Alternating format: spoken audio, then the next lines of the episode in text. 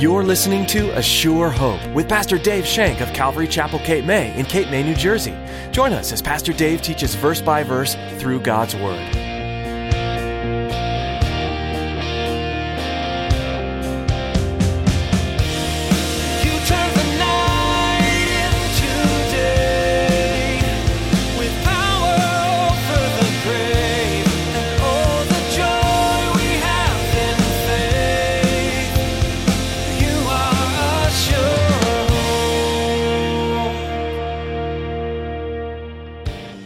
Not only able to do all He says in His Word, He can and will handle what concerns me. He will do it because I'm His child. He loves me. We must stick to Him like glue. Never let us see ourselves separated from Him, especially in these times. We must be ever steadfast. We must be ever immovable in our faith in Him who is able. We must not let things get into our head and we can't listen to our own voice. We can't listen to our insides here. We have to sit still and listen to the still small voice of God. When you look at the circumstances of your life, you may feel fear and discouragement, wondering where God is in it all.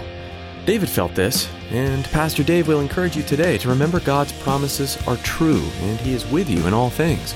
Don't doubt Him and fall into sin. Instead, be steadfast in your faith. Now here's Pastor Dave in the book of 1 Samuel chapter 28 as he begins his message, Living with the Enemy.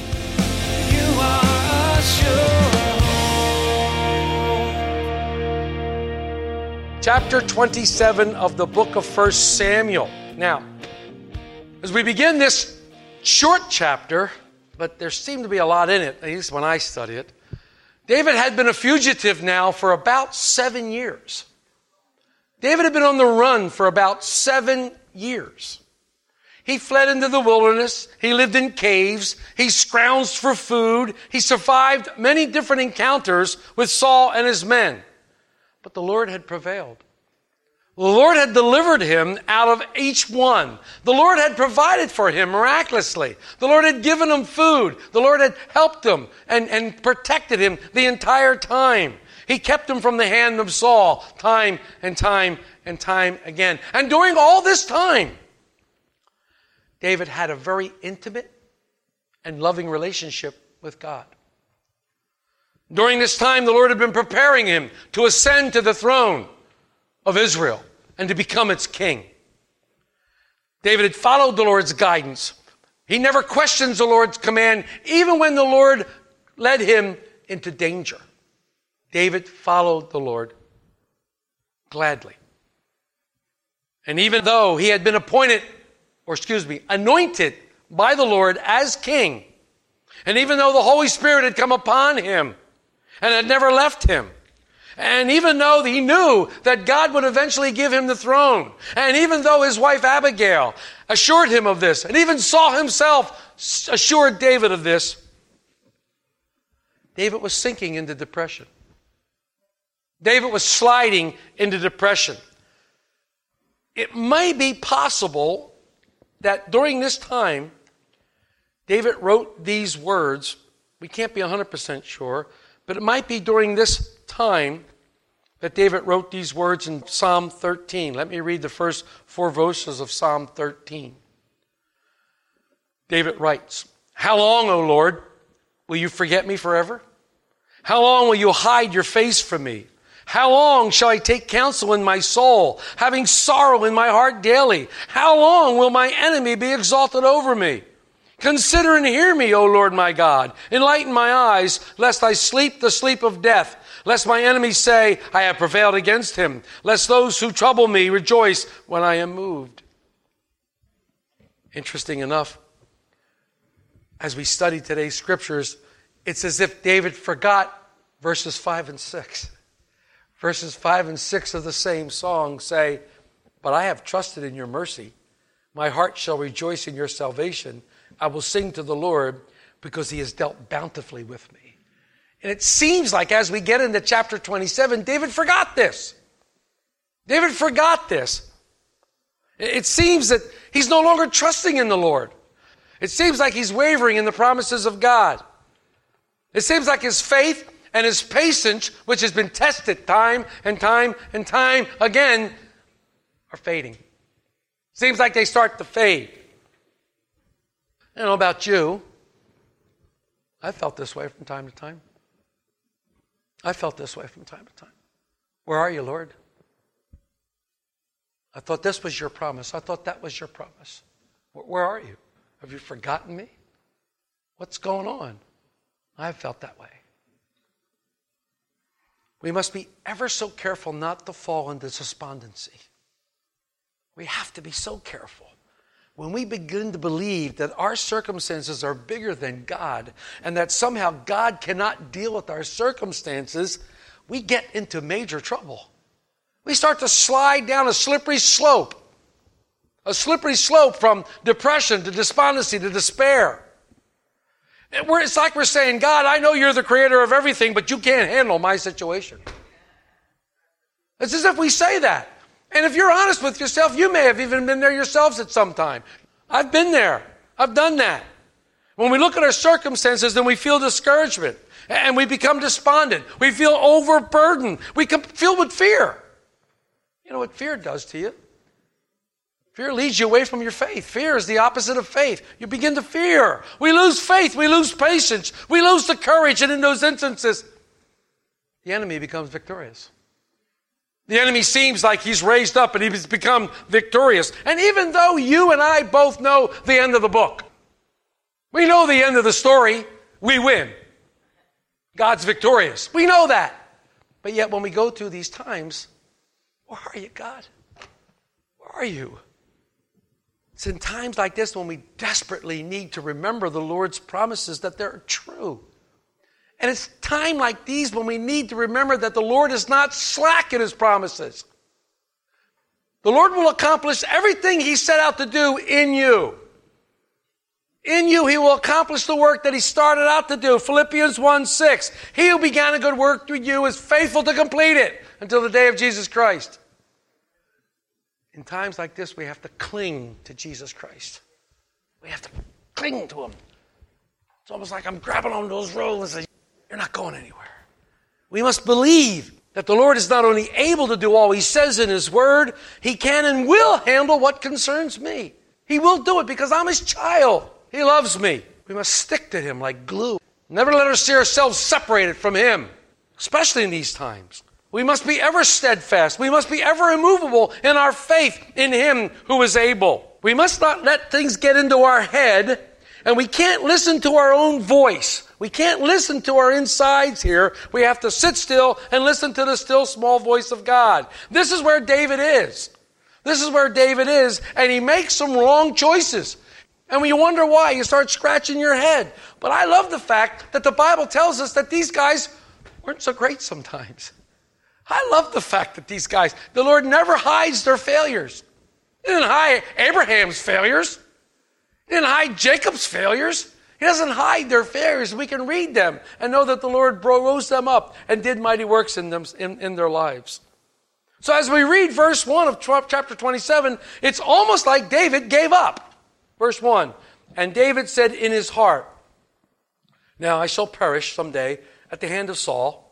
There is nothing better for me then I, should speedily escape to the land of the Philistines. And Saul will despair of me to seek me any more in any part of Israel. So I shall escape out of his hand. We know David to be a lover of all things of God. We know that David spoke of the Lord constantly.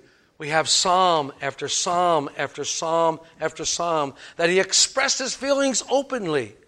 But here there's a problem. He's no longer speaking to God. He's no longer speaking to God. The Hebrew language translated in his heart means he was talking to himself. He was talking to himself. That's the Hebrew translation of in his heart. And in doing so, he becomes mixed up. He comes to the wrong conclusions and falls into this deep depression. The results? He ends up living with an enemy for a year and a half, all because he talked himself into it rather than listening and talking to God. Sometimes we can convince ourselves of some pretty strange things. Sometimes we can convince ourselves when we get in trouble when we don't consult the Lord. We convince ourselves of things that are untrue. We start to believe the lie.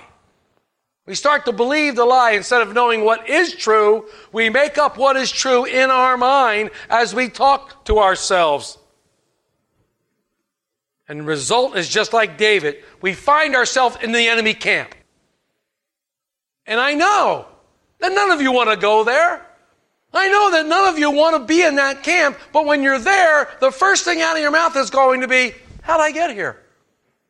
We must be ever so careful talking to ourselves because when we talk to our heart, according to Jeremiah, the heart is deceitful and desperately wicked. Deceitful and desperately wicked. My heart is not only deceitful, but it's also wicked, and desperately so, according to Jeremiah. Many have been led into rebellion. Many have been led into disobedience. Many have been led into great sorrow because they followed their heart without changing their heart or challenging it and judging it by what the Word of God says. Be ever so careful. This is where David is. Saul's going to kill me. It's just a matter of time.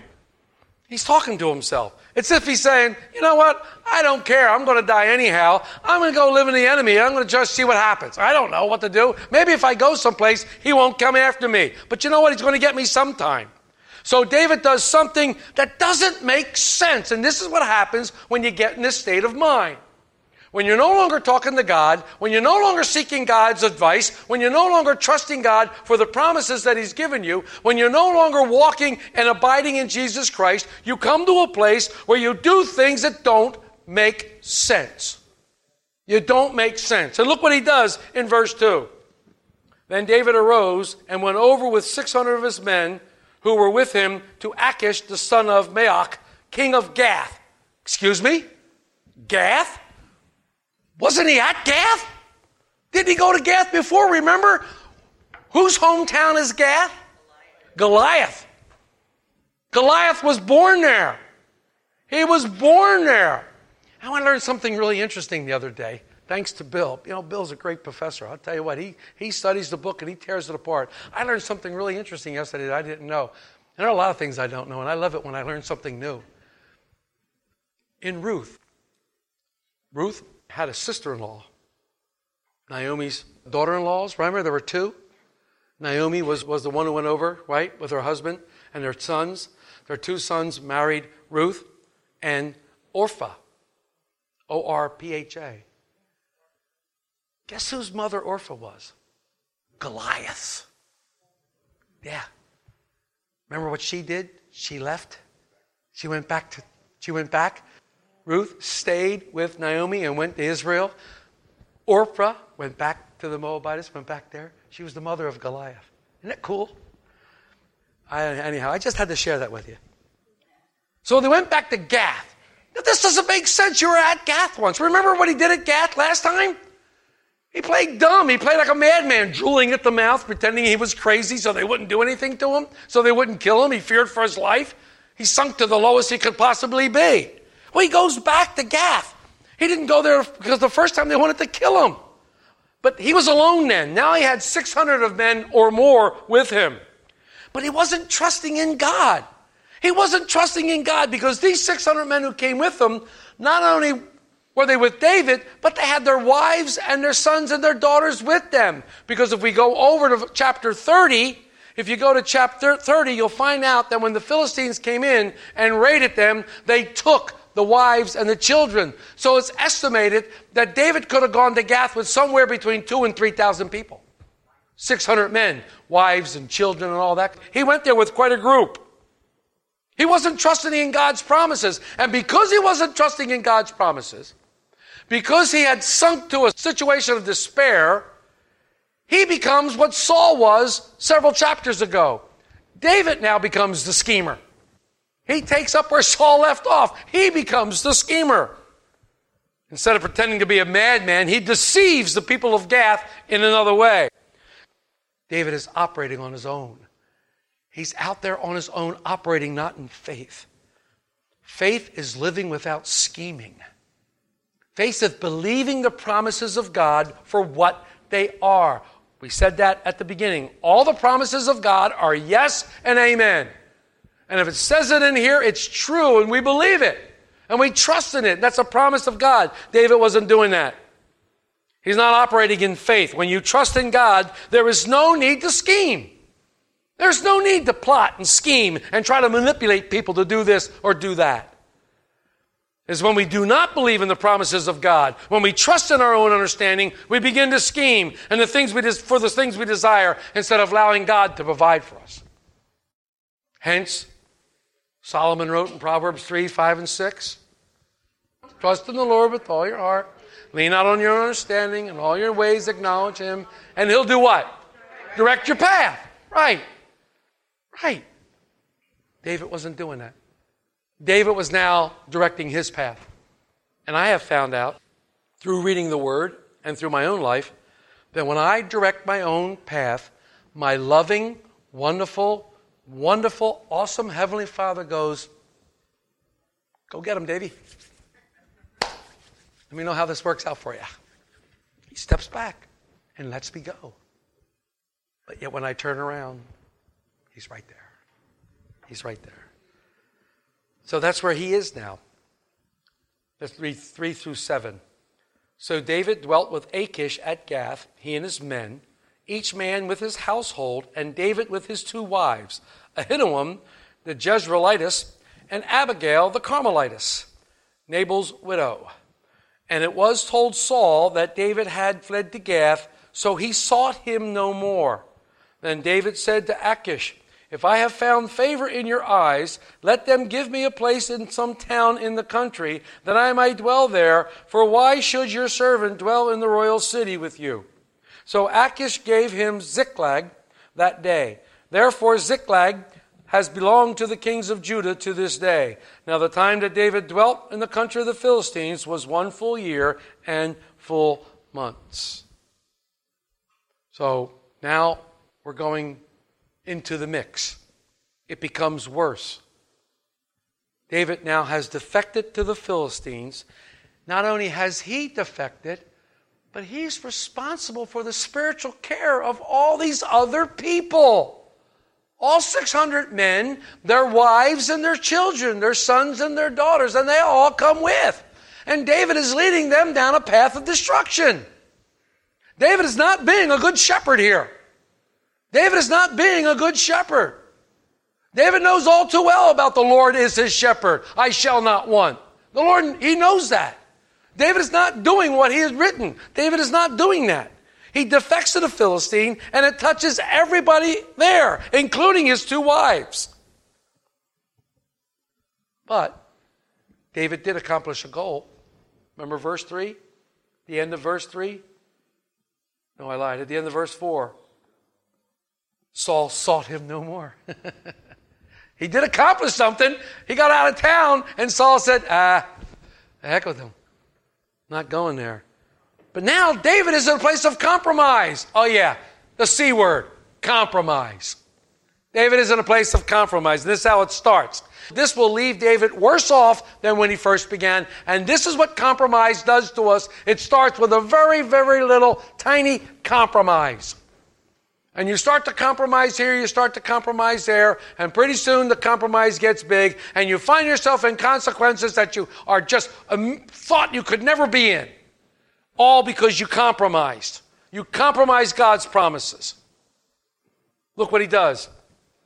David submits to the king of Ashkish, calling himself Achish's servant. How low can you go? He calls Achish, my Lord, I'm your servant, he says. For why should your servant dwell?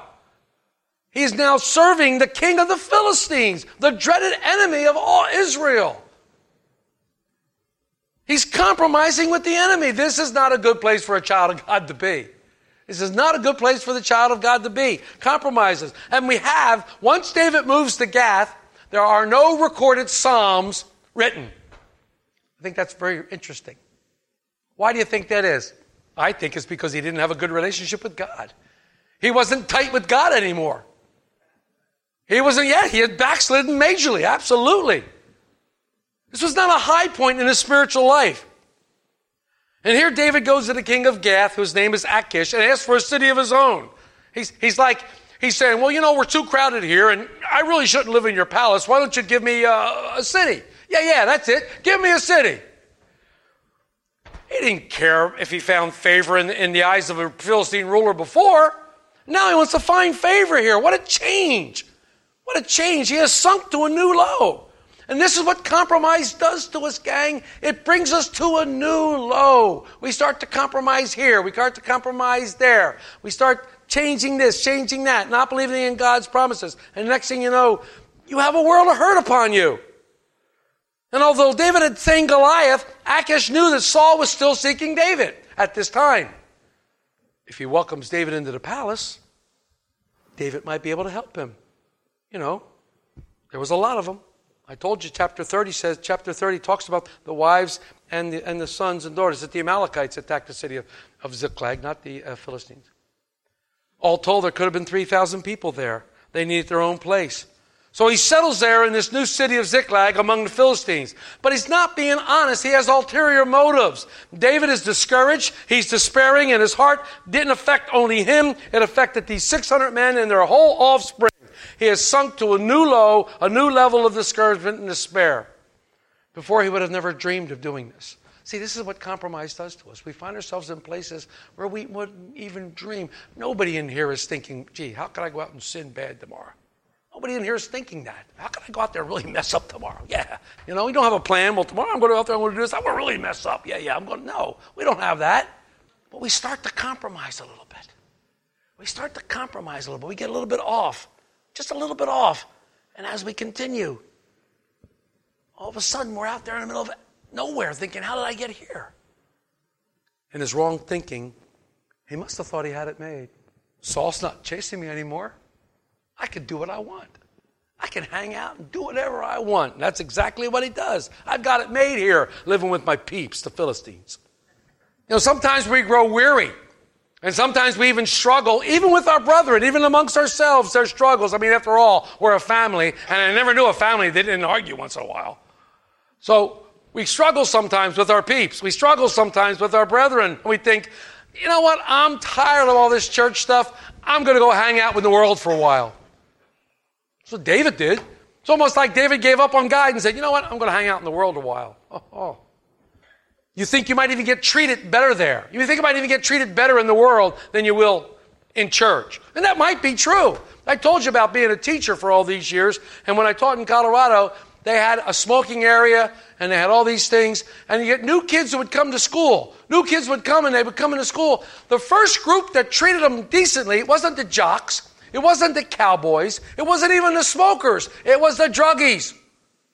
They treated them like royal. They loved them, getting them in there because they saw a profit if they could hook on drugs, I guess. But they were the ones that were going outward towards them. They were being treated than they were anyplace else. So what happens here? David's being treated wonderfully by these guys, but he's in the pit of discouragement. He's there. We grow weary. I'll hang out with the world a while. We got treated. And for a while, everything seems good, just like we're going to read here. For a while, everything seems okay. Saul's not chasing me anymore. I'm going to hang out here for a while. We don't have any hassles. We don't have any worries. Nobody is chasing me. But eventually, it catches up to you.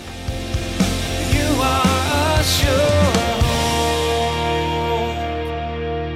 Although our time is coming to a close for the day, you don't have to stop studying God's Word.